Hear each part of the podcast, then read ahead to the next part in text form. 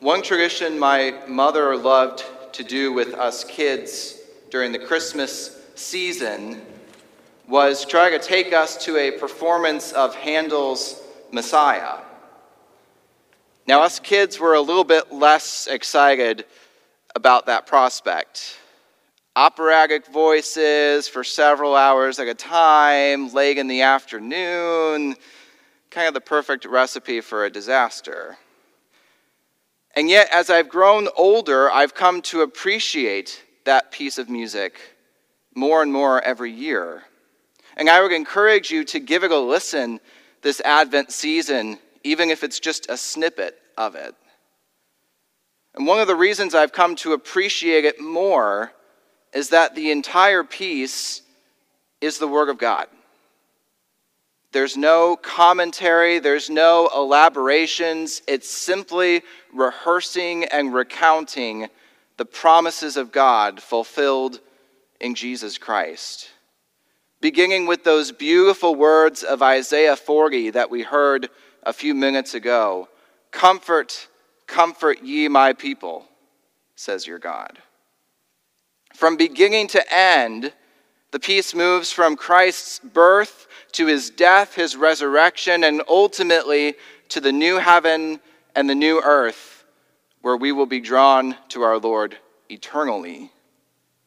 And Handel shows us that all of these things, all of the scriptures, have been pointing to Jesus all along. All right, I'll step off that soapbox advertising Handel. But I bring this up because Zechariah's song tonight performs a similar function.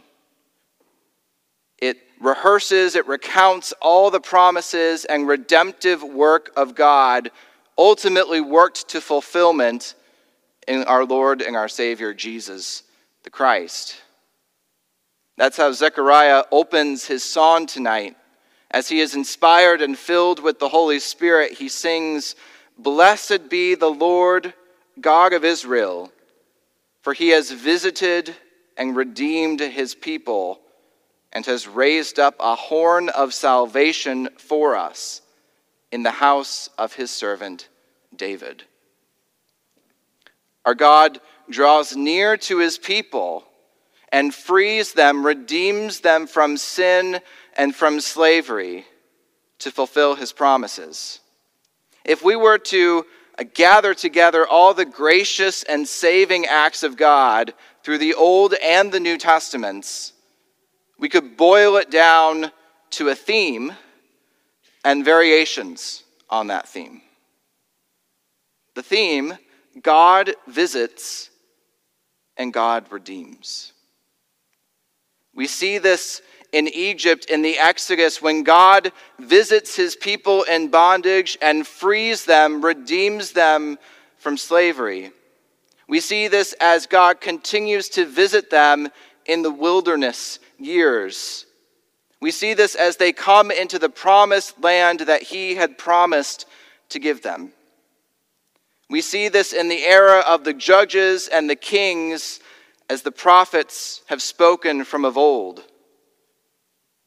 And miraculously enough, God continues to visit and to redeem his people even in the midst of their sin and of their breaking of his covenant. He continues to shine forth his promises of a Savior, desiring a relationship with them even in the midst of their sin.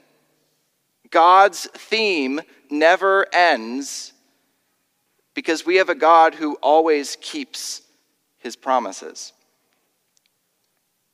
But why? Why does God keep his promises even when we sin and stomp on the words that he has given us? Zechariah tells us this evening to show the mercy promised to our fathers and to remember his holy covenant. He does this for two reasons to show us mercy and to remember the covenant he made with us. We heard similar words in the Song of Mary last week, where she said this He has helped his servant Israel in remembrance of his mercy, as he spoke to our fathers, to Abraham, and to his offspring forever. God's promise to Abraham and to his offspring continues to be his promise for us today because God always keeps his promises to show us his mercy, to remember his covenant with us. And when God remembers, it's not just a cognitive, abstract remembrance. No, when God remembers, he closely follows it up by gracious action on his people's behalf. We saw this in Exodus. God remembers his people, he sees them in bondage, and he immediately sends Moses to be their savior. And we see the same thing tonight as God sends the horn of his salvation for his people, so that we, being delivered from the hand of our enemies, might serve him without fear in holiness and righteousness before him all our days. And this brings up another important point.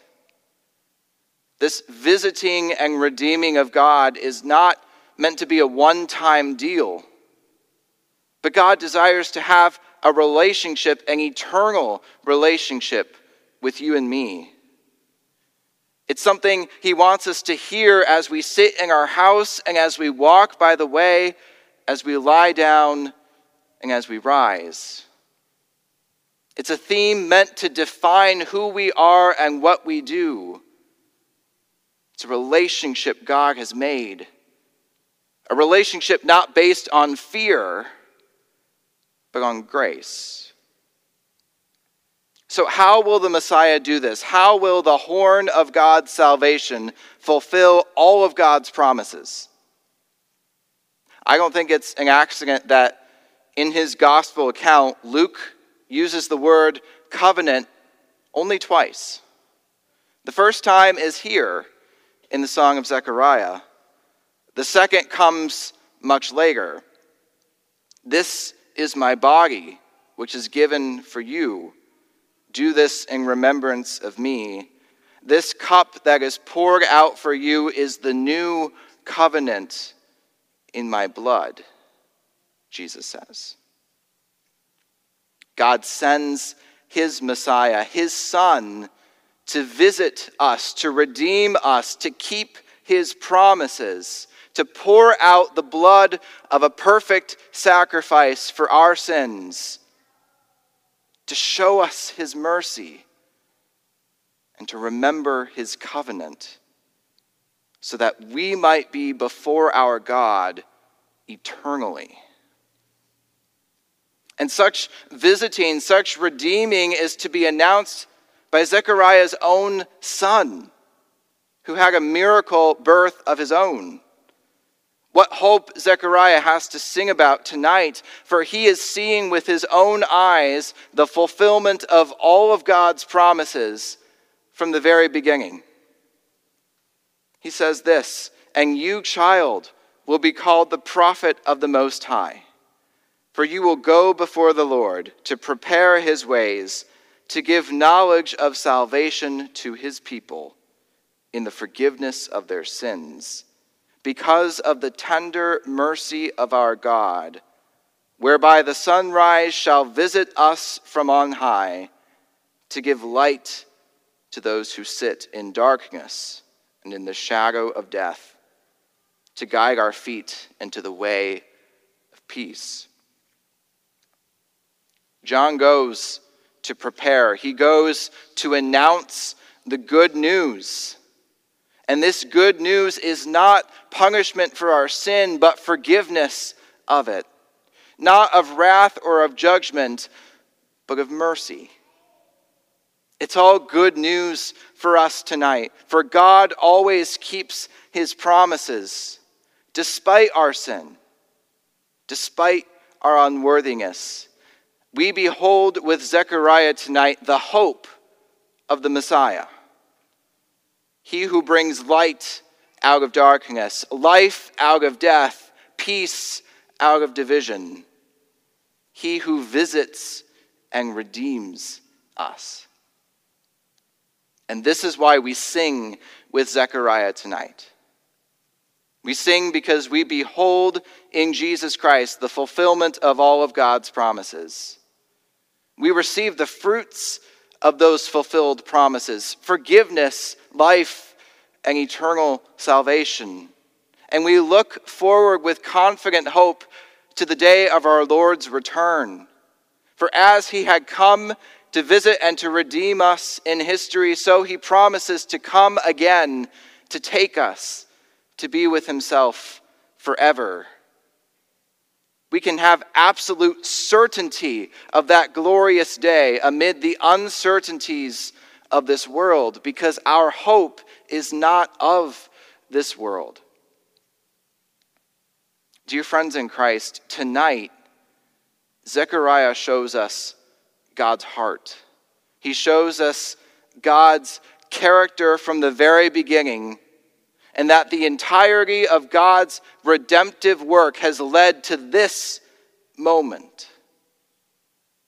He shows us Jesus, who visits us, who redeems us, that we might have eternal hope.